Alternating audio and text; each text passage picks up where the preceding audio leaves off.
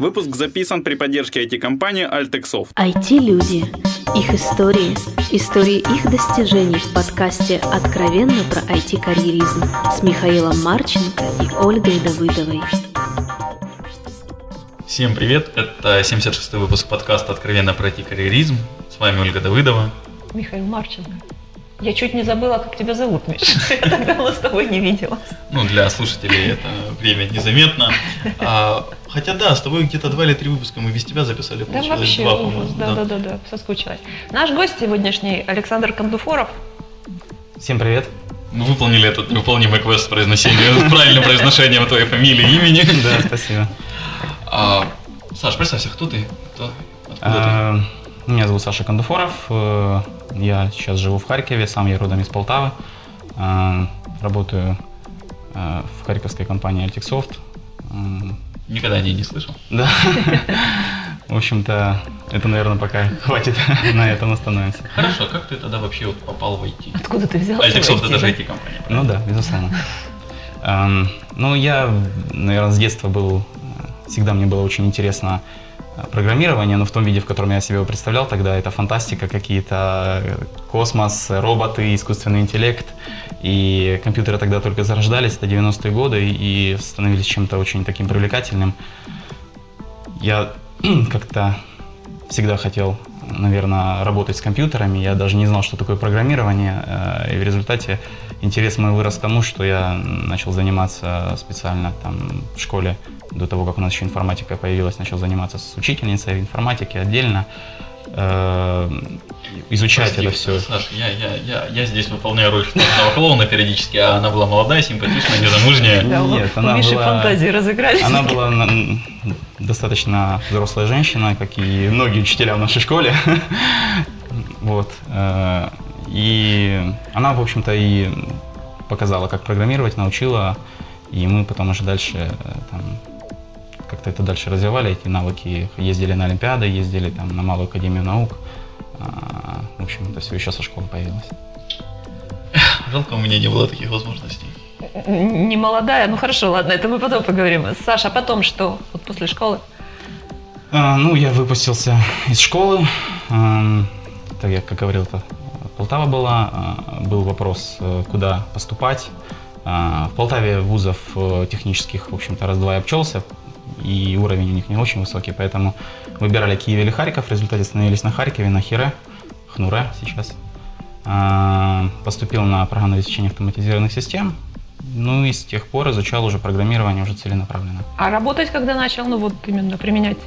Uh, ну, я сначала с первого курса попал в одну лабораторию, там немножко что-то писали, какие-то программы, потом параллельно попал, такой был студенческий научно-производственный отряд программист Хире, э, который занимался двумя вещами. Строительством трамвайных путей? Нет, он занимался двумя вещами. Он э, разрабатывал какие-то системы для университета, для нужд университета и готовил э, олимпиадную команду, по сути, кирешную к олимпиадам. Вот завидую тебе, меня туда не взяли. Да.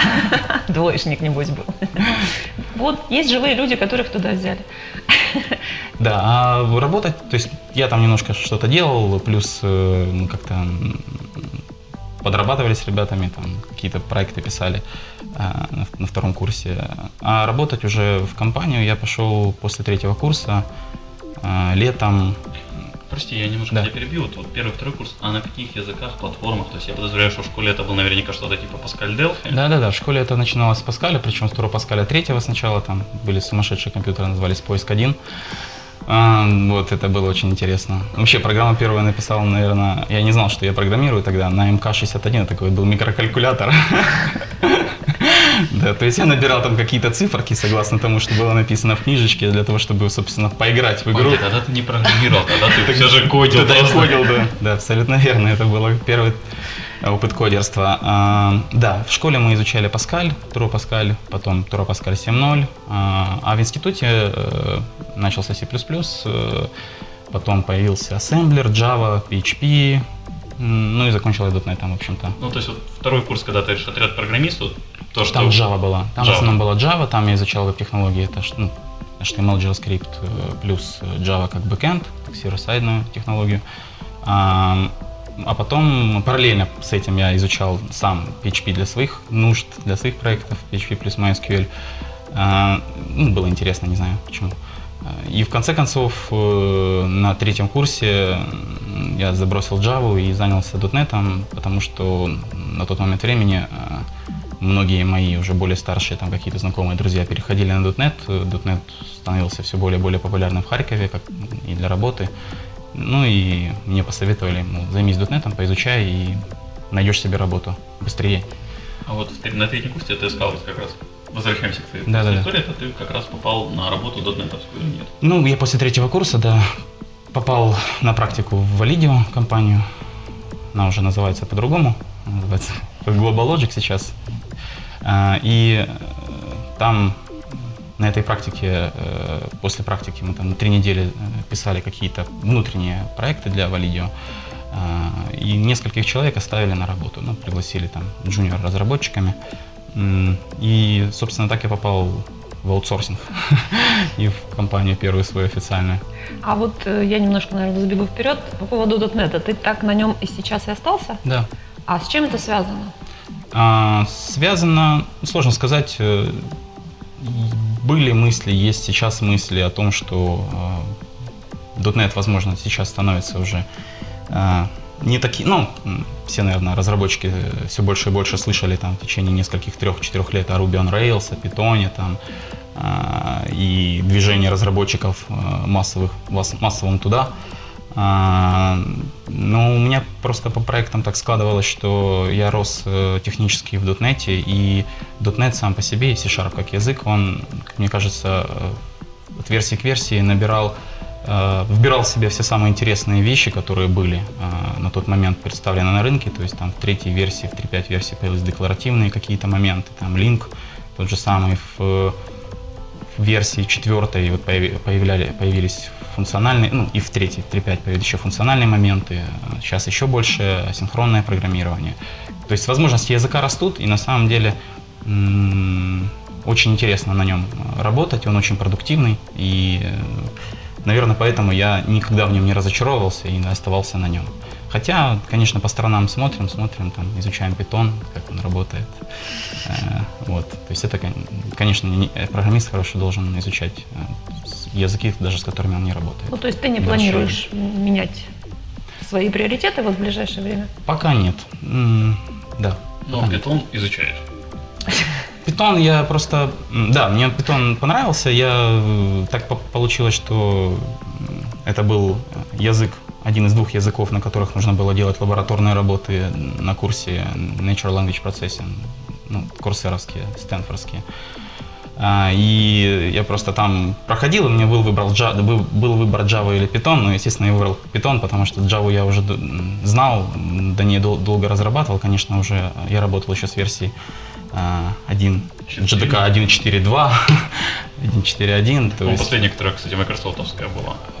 Ну, Microsoft, да, Java. Не, Microsoft Java не, не занимается. Не-не, Microsoft когда-то было JDK от Microsoft. Было, было, да. Ну, да, с тех пор. Не, ну это еще была нормальная сановская Java, на которой я работал. А сейчас, конечно, Java уже намного вперед шагнула. Но в любом случае, Python был интереснее, поэтому я начал заниматься Python. Но это не значит, что я собираюсь менять карьеру на карьеру. Как тебе впечатление, вот если какое-то сравнение сделать? О питоне? Да.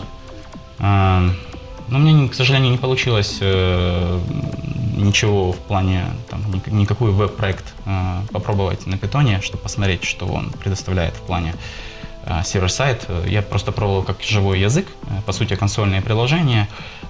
Кое-где, конечно же, намного более продуктивный удобный, чем стандартные какие-то C-Sharp, Java, C++.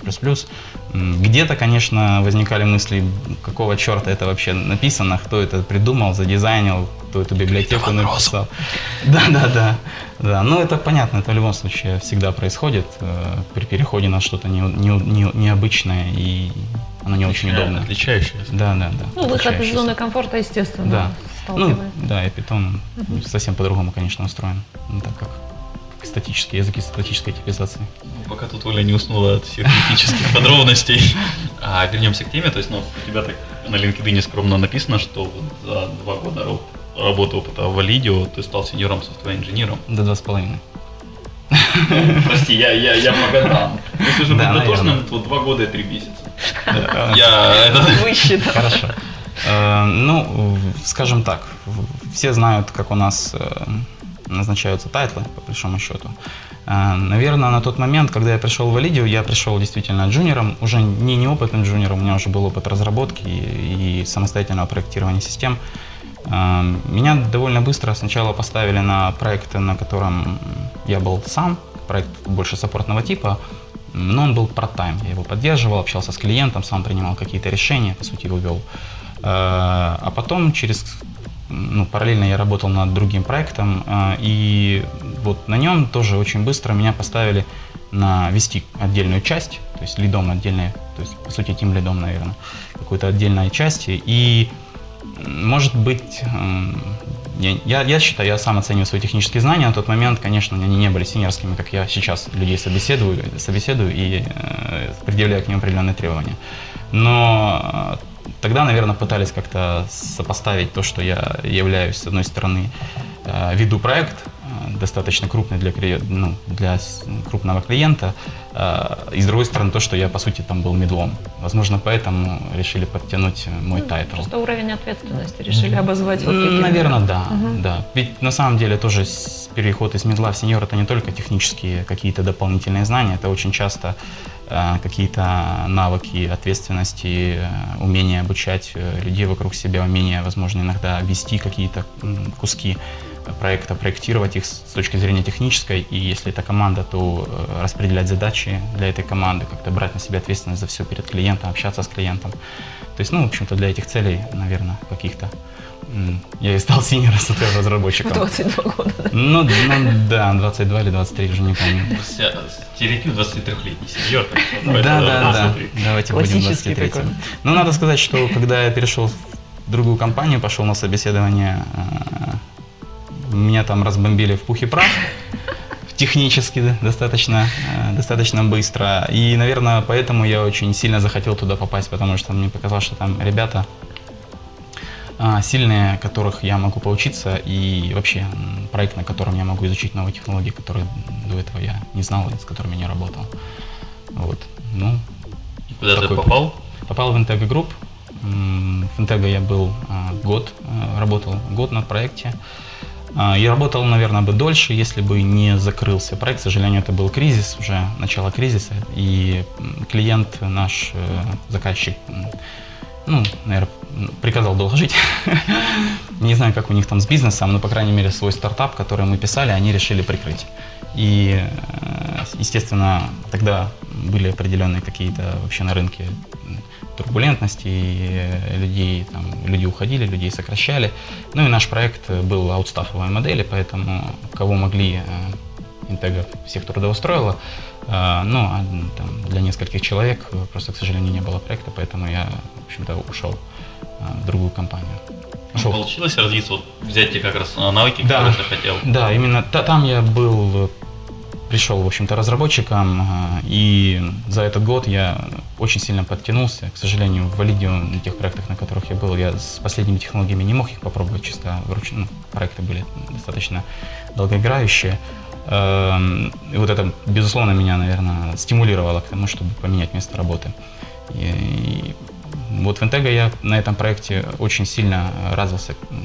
У меня был очень сильный технический рост, и я подтянул все свои какие-то э, слабые места, читал книги, читал статьи, читал блоги, слушал подкасты американские, там Скотта Хенселмана, там .NET Rocks, другие. Э, Изучал там, юнит-тестирование, параллельно писал блог, там какие-то интересные вещи. Ну и э, да, очень быстро То есть ты опять сеньором стал. ну, опять. Я ушел оттуда tech lead ом. Я не знаю, кем я был, э, какой там был. Да. Ну, title это, в общем-то, не самое главное. Главное, что ты делаешь и что тебе дают. Верен Наверное. оставался. Наверное, да. И дальше ты попал Дальше я попал в компанию, в которой я сейчас э, работаю, в AltexSoft. И здесь я уже работаю, уже даже не помню сколько, наверное, три с половиной года. Порядка Миша, трех лет. там. Давай. Порядка трех лет. Не будем Больше высчитывать. трех, Да, давай. Больше трех, почти Больше четыре. трех, да. Вот.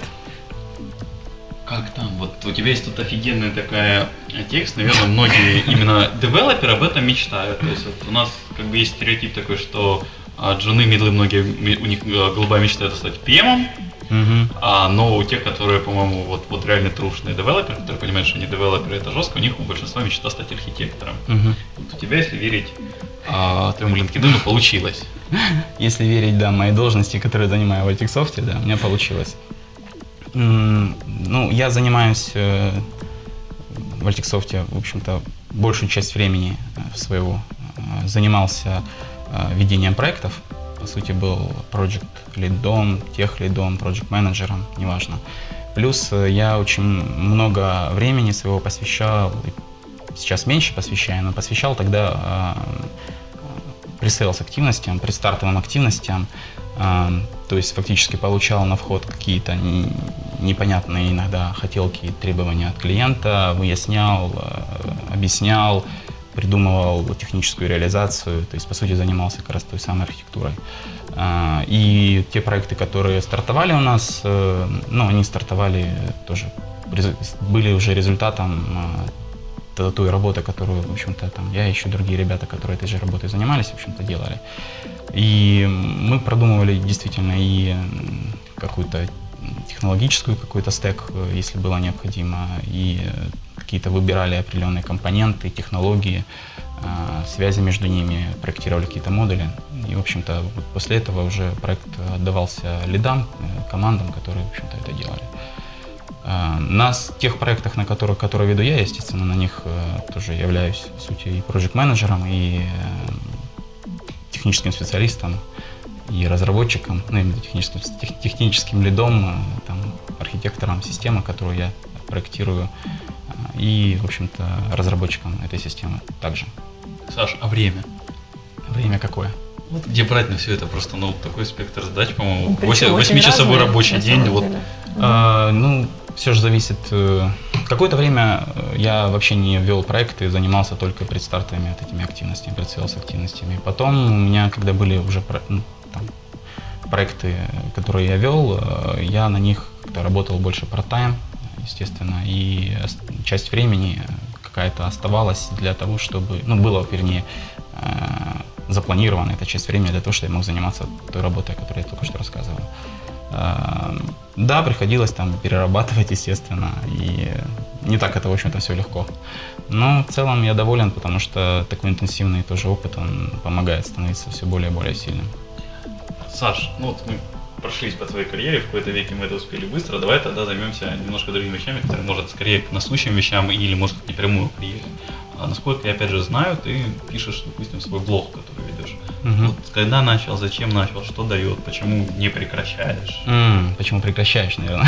Ну, тебе уже виднее. Ну да, э, начал, наверное, года три назад, э, как раз, э, вот, наверное, в Интега, когда при- перед переходом Интега я его начал, и с тех пор я его очень активно вел в течение двух лет. Там в основном были какие-то технические вопросы, освеща- освещались, в основном какие-то иногда мысли, там, иногда там выкладывались отчеты из путешествий, но это автоп. А, Но сейчас, последний год, наверное, немножко я, не хватает у меня времени на это. И, честно говоря, даже желание немножко поубавилось. Поэтому, естественно, было бы желание, э, время найдется всегда. Эм, Сейчас у меня есть несколько там идей, э, тем, которые хочу в блог записать, но пока на это просто не хватает времени. Сейчас очень, очень большая нагрузка на работе и так вокруг. А Когда вот работал над блогом, не было такого вопроса? В плане, ну вот когда ты с этим разобрался, это кажется настолько элементарно, что это все и так знают, и, и смысл об этом писать. Это сейчас такое, поэтому очень часто многие темы я и не пишу. А раньше была уверенность, тогда, что- Тогда не было уверенности, но, может быть, темы были попроще. Или, э, может, они мне тогда казались э, чем-то интерес, более интересным, чем то, что я, в общем-то, могу записать сейчас. Сейчас, да, конечно, когда э, читаешь э, довольно много статей, там, блогов, много нового узнаешь, думаешь, что на самом деле все это уже написано и смысл повторяться.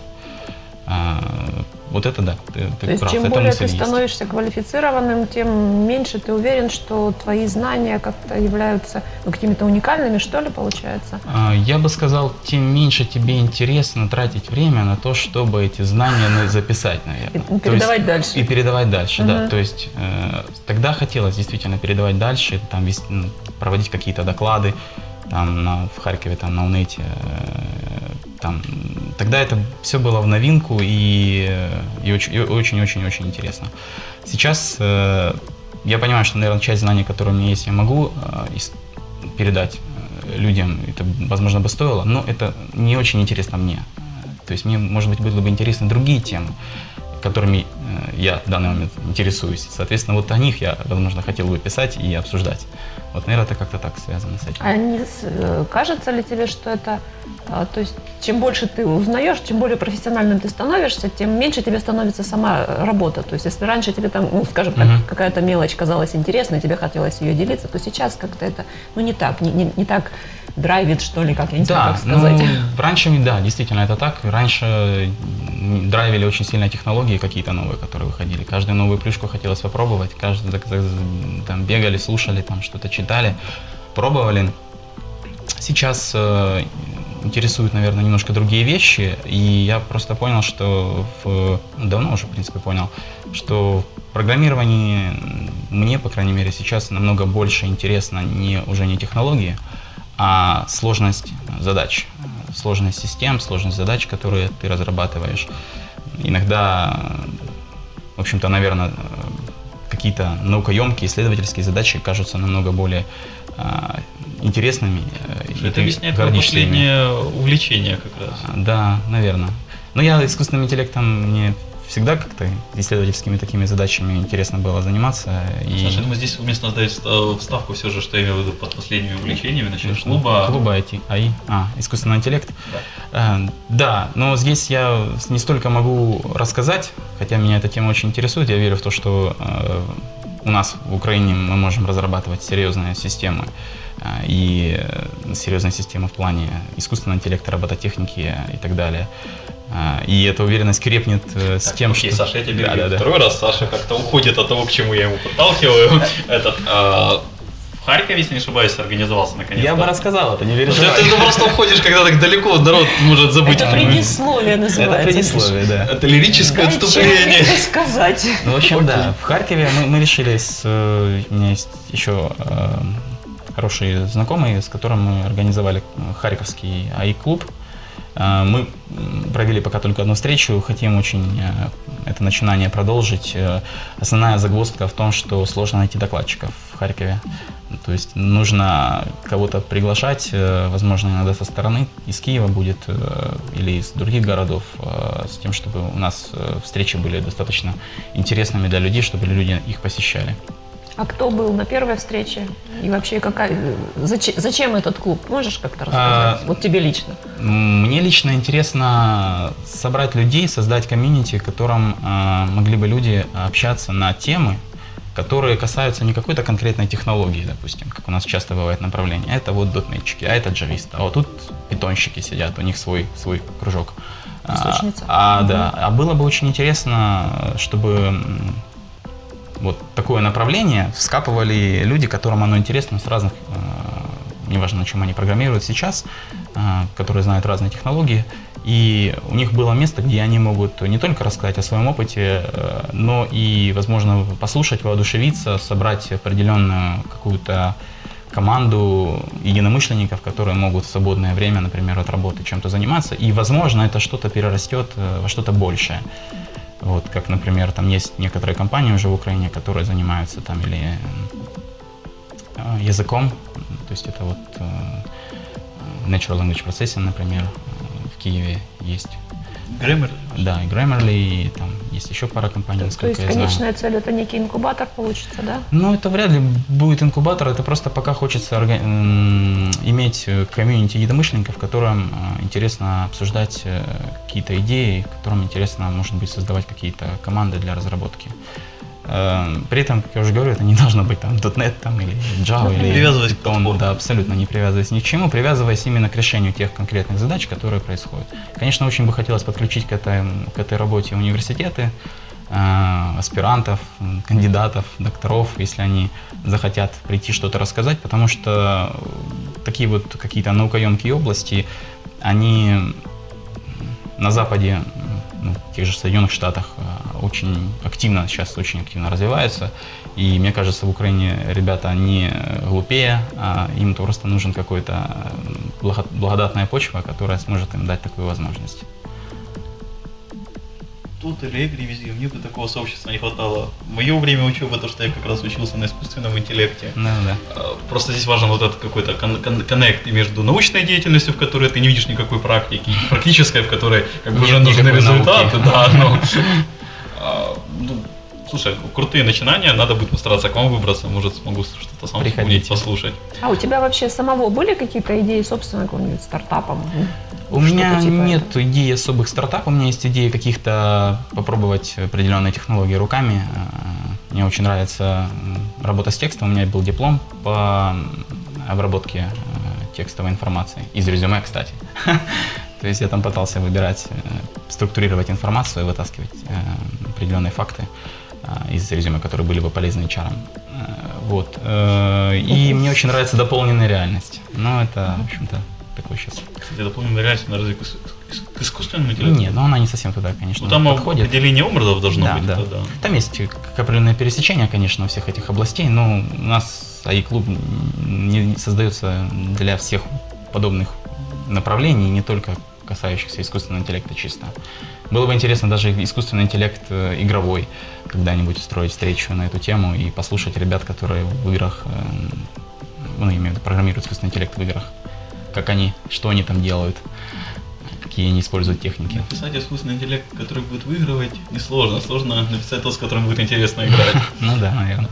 А, Саш, мы как-то вот так вот с блога перешли на клуб, Да. но есть еще как бы одна часть твоей деятельности, которую мы не озвучили, это вот, то есть доклады, ну, то есть мы как-то вскользь затронули в клубе, ты выступаешь с докладами, рассказываешь на тему Ну, .NET. раньше выступал, сейчас... э, завязки. Завязки, да, в какой-то уже Вот в течение опять года. с чего начал, почему остановился? Ну, та же какая-то жажда э, знаний, комьюнити, общения, наверное, и понимание того, что ты можешь что-то рассказать, э, что у тебя есть что рассказать. Сначала, конечно, это все через какой-то страх, там, первый раз, как это будет страшно, придут там 50 человек и будут тебя слушать, а потом понимаешь, что ничего страшного в этом нет, и аудитория, как правило, всегда очень дружелюбно э, настроена к докладчикам, если только, конечно, докладчик сам не испортит к концу доклада своего это, это, это настроение аудитории. А, Я на нескольких, э, ну, делал несколько докладов. э, В основном, конечно, не касались .NET, а, там, Entity Framework, производительности, ORM и так далее. Сейчас э, тоже, наверное, немножко наелся и, э, может быть, и выступил бы с какими-то докладами, но другой тематики, вполне возможно. Как раз на искусственный интеллект, например. Там я пока не готов выступать. Я думаю, там тоже очень... нет Не опыта.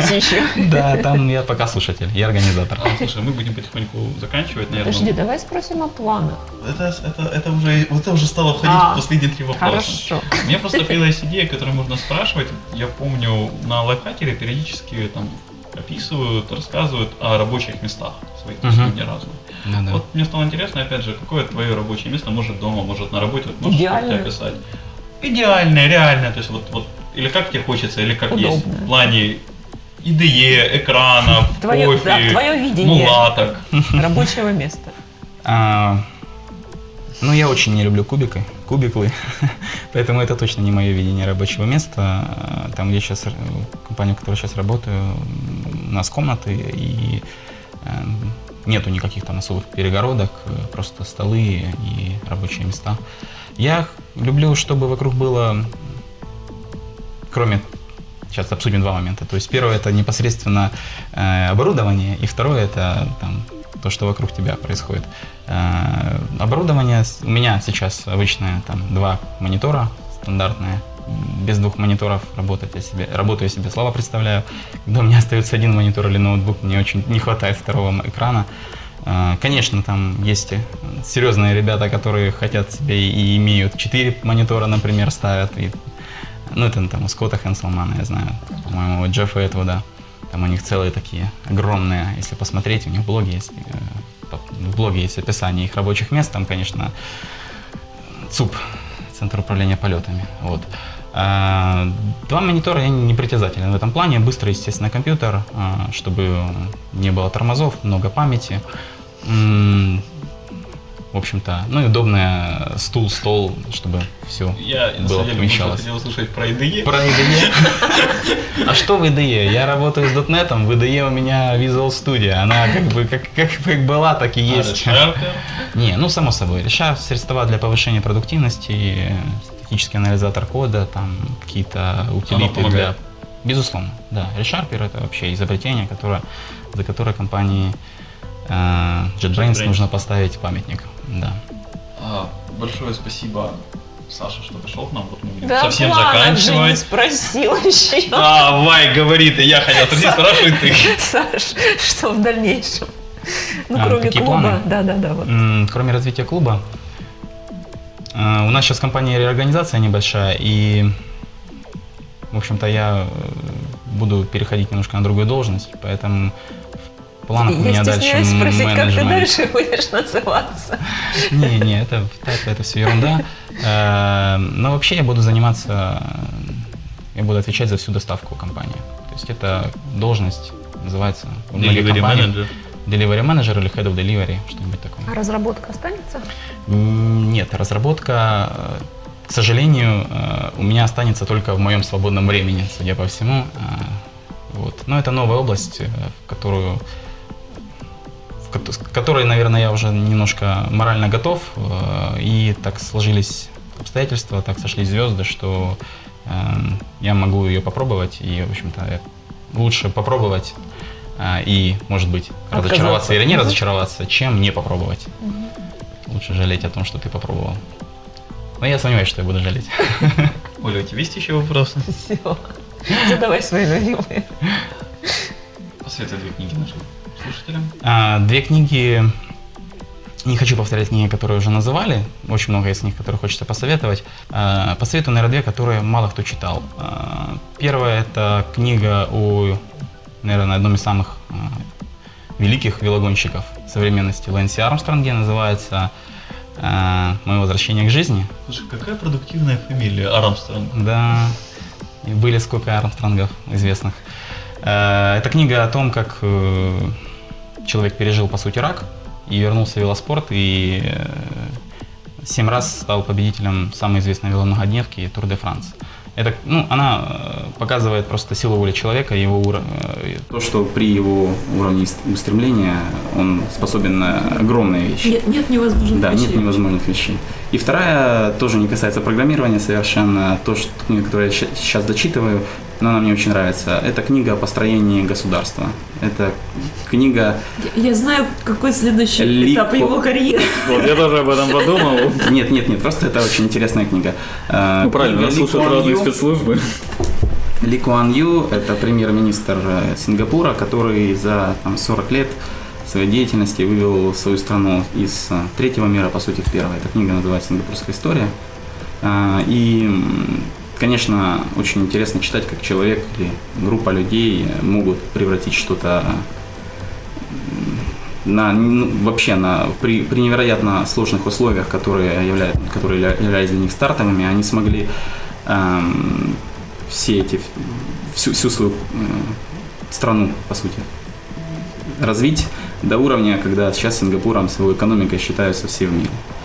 И называют ее азиатским тигром там, и так далее. Но Ну, опять же, нет ничего невозможного. Пожелаешь что-нибудь нашим слушателям? Хотелось пожелать, э, конечно, здоровья, э, в первую очередь, э, ну и удачи в, в том, чтобы найти себя, найти свое призвание и реализоваться самостоятельно. Большое спасибо, Саша, что пришел к нам. А, Большое спасибо, Оля, что вернулась к нам. Большое После- спасибо, Миша, что не забыл. Большое спасибо. А, Большое спасибо слушателям, что вы послушали все это большое интервью. А, в общем, всем спасибо, все вопросы и пожелания мне на почту шами 13 собака Всем спасибо, всем пока. Пока-пока. Пока. Откровенно про IT-карьеризм с Михаилом Марченко и Ольгой Давыдовой.